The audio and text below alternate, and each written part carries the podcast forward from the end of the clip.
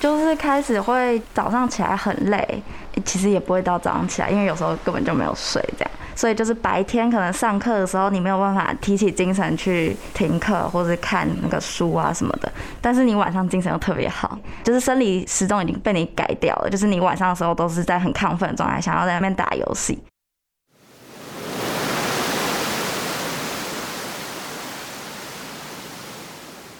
爱到底工作室出品，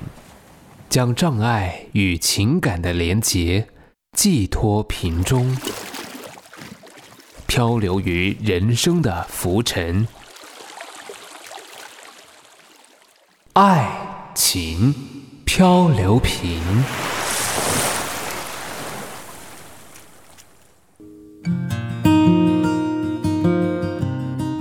各位听众，大家好，我是六六，今天要跟大家分享我的故事。网络是史上最伟大的发明之一。大大的改变了人们的生活模式，娱乐层面更是蓬勃发展。透过串流平台追剧、听音乐，已是许多人的日常。而虚拟的网络游戏也自成一格独特的社交网络。透过创建虚拟角色，能够在游戏中参与工会，和其他玩家组队解任务，俨然是独立于现实生活之外的小社会，也是许多人脱离苦闷现实的良药。哎，六六，上了大学时间比较多了，要不要跟我们一起玩网络游戏啊？很好玩哦，你一定会喜欢的。真的吗？好啊，反正我在学校也不知道要干嘛。其实我在班上就算是那种边缘人，就是都坐在角落的那种人，然后也不太会跟班上同学打交道，就是比较偏内向、比较孤僻的那种人。因为大学的时间是看你的课表，很多空堂这样，然后这空堂时间也没有家人管，因为那时候我大学就是搬出去，就不住家里，所以比较多可以自己运用的时间。大概在大一下学期的时候吧。然后是因为朋友开始玩，就想说跟着他们一起玩，因为那个时候也很无聊，因为大一就是空闲时间太多了。因为我那时候跟同学还不太熟，对，所以是高中、国中认识的那种朋友，就介绍我玩一种游戏，所以那个时候就每天跟他们约时间，然后一起玩。所以我觉得就是可以跟朋友组队一起玩，就是有一种凝聚朋友之间的感情的那种感觉。因为游戏里面也可以开语音啊，然后聊天这样子，对，所以可能只能在网络上才能找到那种安慰，可能就是因为现实生活中的人际关系没有很好，然后导致所以就是会在网络上面找寻找那种嗯安全感吧。现实生活中人际关系并不良好的六六，透过网络找到了归属感。在游戏中，他可以在队伍中担任重要的角色，与队友们解决困难的任务，获得满满的成就感。耶！多亏有六六在，我们才能顺利完成这个任务。哎呦，没有啦，这都是我们一起努力的啊。但慢慢的，六六花在网络上的时间比例开始失衡。刚开始我是住宿舍，是四个人，所以其实宿舍也会有管，就是还是会有一点受到室友跟就是宿舍里面规定的影响，所以其实也不能玩太晚。那时候玩大概是玩到凌晨一点多到两点，之后就是大二我就开始搬出去一个人住，所以没有人管我，然后就开始越玩越晚，玩到整晚都没睡。我觉得应该一天有二十个小时吧。醒着的时候，大部分都在玩；假日就玩更凶，因为平日有时候还会顾到就是出席率啊，可能会被挡啊之类的，偶尔去一下。但是假日的时候，就是整天都在待在家，就起床然后就玩，然后也不一定会先吃东西，就是起床就开始拿手机开始玩。我之后就对那个游戏的得失心比较重，就是可能你赢了就会有什么升等啊什么之类的。会开始有，只要输了一场就会很不高兴，然后就整天心情都会受影响。然后你可能赢很多场，然后你整天心情就很好，就是心情就会受那个输赢来被影响，这样子。到大三都这样，就是大概持续了一年多。透过游戏获得许多成就感的六六，生活的重心已全然被网络游戏占据。即使游戏中队友不断增加，但生活中的朋友却渐渐减少。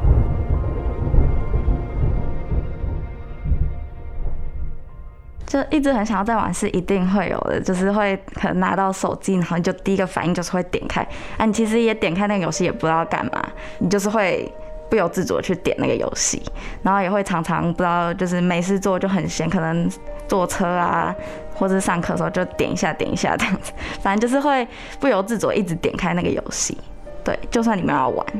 就是没有看到那游戏就会很焦虑，可能你会需要越来越多时间上网，然后才能达到你心里那个满足感。就跟我刚刚说，就是可能到凌晨十二点一点，然后到后面就整夜都没有睡，就是你需要更多时间来满足你那个心里的满足感。然后学业可能社交，因为你会就是如果你现实朋友约你出去，你就是会不太想出去，因为你会想要在家里打游戏，对，所以你可能就朋友越来越少。以前有联络的那些人，就可能慢慢就没有联络，这样作息就是也会受到影响，这样子。心里的成就感获得满足，但朋友减少，作息不正常，却让六六付出了他意想不到的代价。哎，六六，你早上怎么没有来啊？哦，我太累了，起不来。怎么了吗？哈，可是今天是期末考哎。哈？什么？就是开始会早上起来很累，其实也不会到早上起来，因为有时候根本就没有睡这样，所以就是白天可能上课的时候你没有办法提起精神去听课或者看那个书啊什么的，就是白天的时候就觉得一直很累，很想睡觉，但是你晚上精神又特别好，因为你通常就是生理时钟已经被你改掉了，就是你晚上的时候都是在很亢奋的状态，想要在那边打游戏，白天就会很累，这样就整个时间倒过来，因为之前大一的时候还是很认真，就是。刚上大学就是还是会有点紧张，然后就很认真的去上课这样子，然后结果到大二就会 就会开始很多旷课、旷课、旷课这样子，然后还有就是成绩就开始下滑，因为我之前大一的时候每年都会去图书馆读书，就是算蛮认真的，然后大二开始成绩就下滑严重，就大概从班上十几名吧掉到倒数，因为我是好像到大三都是这个状态，然后就发现太多科目都被挡了。所以就开始想说，为了毕业，好像不能再这么颓废下去，而且要大四也要想想你毕业之后要走哪条路，所以就会开始比较在意这些事，就会想说，那我是不是不要花那么多时间在网络上？然后也想说要可能花钱花的越来越多，然后就想说要去打工，所以去打工也会减少我上网的时间，所以就顺便把网瘾戒掉这样。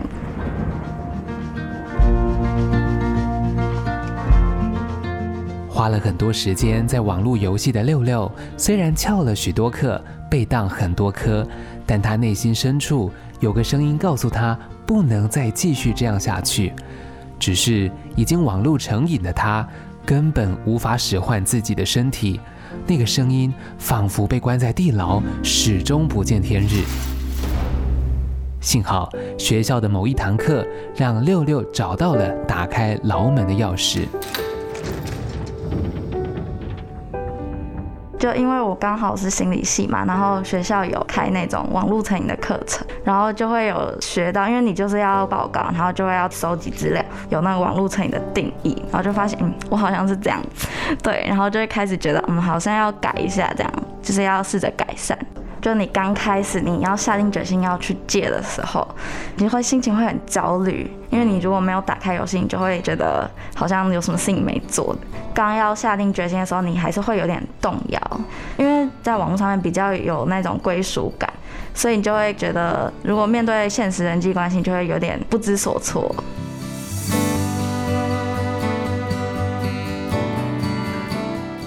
不知所措的六六。努力让自己克服戒断时期，除了减少玩游戏的时间，他也积极拉回曾经与朋友的连结。嗨，桃子，这边这边，六六，好久不见，你今天怎么有空约我出来啊？我就想说，好久不见了，想跟你叙叙旧，聊聊天啊。哎，最近有看那个电影吗？你说你那部吗？我也是。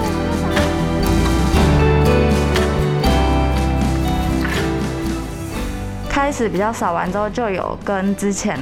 就是比较少联系的朋友，就是有恢复联系这样子。因为我当初就是很沉迷的时候，是等于是就是与世隔绝的那种感觉，就是与现实朋友就全部都基本上都是找不到人的那种状态。那个时候刚要决定戒的时候，就有开始联系他们啊，就是要不要约出来聊天啊这样子。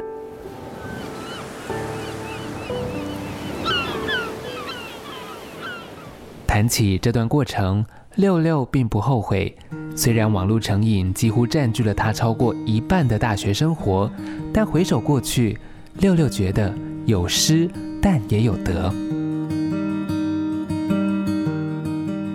之前会因为游戏输了一场，然后就不开心，就是会影响到自己的心情之类的，就得失性太重。然后现在戒掉就不会有这个问题了。然后还有一些真理时钟整个倒过来啊，我觉得现在有好一点。这样就是你不要把网络游戏看得太重。毕竟对你的生活 没有什么帮助，除非你是要去当职业选手，你才会需要长时间花在网络上面。不然就是其实你在玩网络游戏的同时，也可以去找一些其他的休闲活动，就是不要把注意力全部都压在那个网络上面。但是我觉得其实我玩游戏之后是比较敢去跟别人讲话嘛。就是比较变得有一点比较外向的感觉，对，因为你打游戏的时候，你还是会跟不认识的队友语音，或是群组里面人，其实那个群组里面的人原本也都是不认识的人，就是会开始试着去跟他们聊天。交朋友的技巧是 有比较提升一点，因为你玩游戏的时候会跟那种各式各样的人接触，还有那种各行各业的，然后有些也大你很多啊，然后你就要去跟他们沟通，所以还是有学到一点怎么跟那些跟你不一样的人沟通，这样。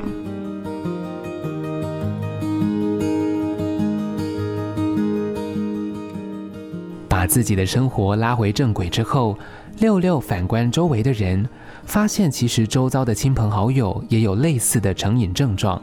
而有些成瘾的症状，除了影响生活作息，甚至会影响到经济层面。就是我氪的算少，就大概几千块，两两三千块，就是总共啦，总共我氪的金大概就两三千块。对，所以我觉得我经济没有影响，这是个在网络成瘾里面唯一比较 比较没有受到影响的。对。有那种我听到氪了好像几十万在上面吧。通常啊，我觉得应该是为了逃避现实，所以才会沉迷在那个网络的世界里面。对，因为网络世界你就是可以操控自己人生的感觉，所以我觉得应该就是可能现实生活中比较不得志吧。我弟弟现在也是成瘾蛮严重的，还是玩到半夜的那种，就大概也是三四点，然后都不睡觉。哎呀，我觉得这种事情要等他自己醒悟。就是你，我觉得这种事情人家是没有办法逼你去戒掉，你要自己知道你为什么要戒掉。其实外面的人毕竟只能给你帮助，但是他们没有办法真的控制你，叫你不要玩啊什么。你可能还在他们看不到的地方，还是在玩。对，所以我觉得还是要靠自己，就是你自己发自内心的想要戒掉这个东西。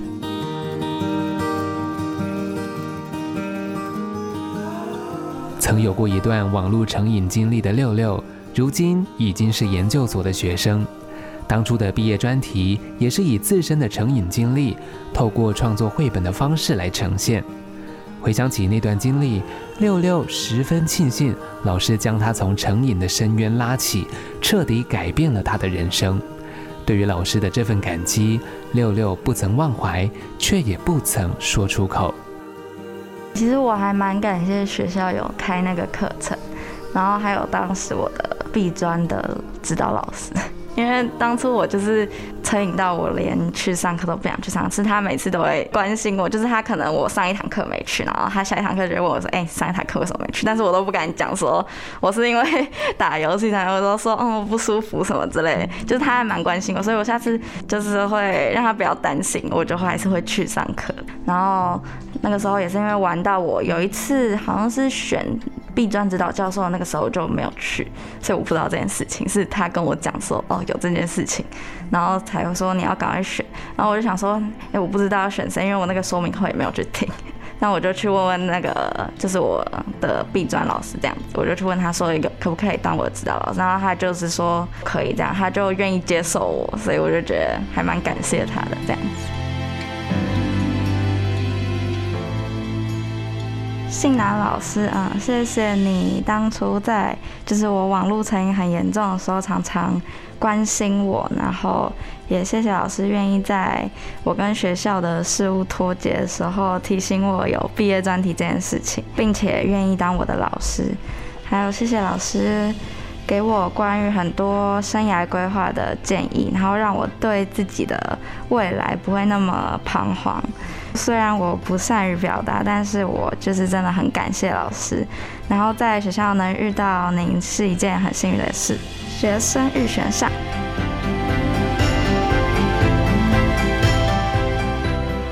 除了向老师传递感谢，六六更希望自身经验能够至少成为一片浮木，提供还浮沉于网络成瘾中的人们一个施力点。支撑他们度过这片汪洋，直到登陆上岸的那一刻。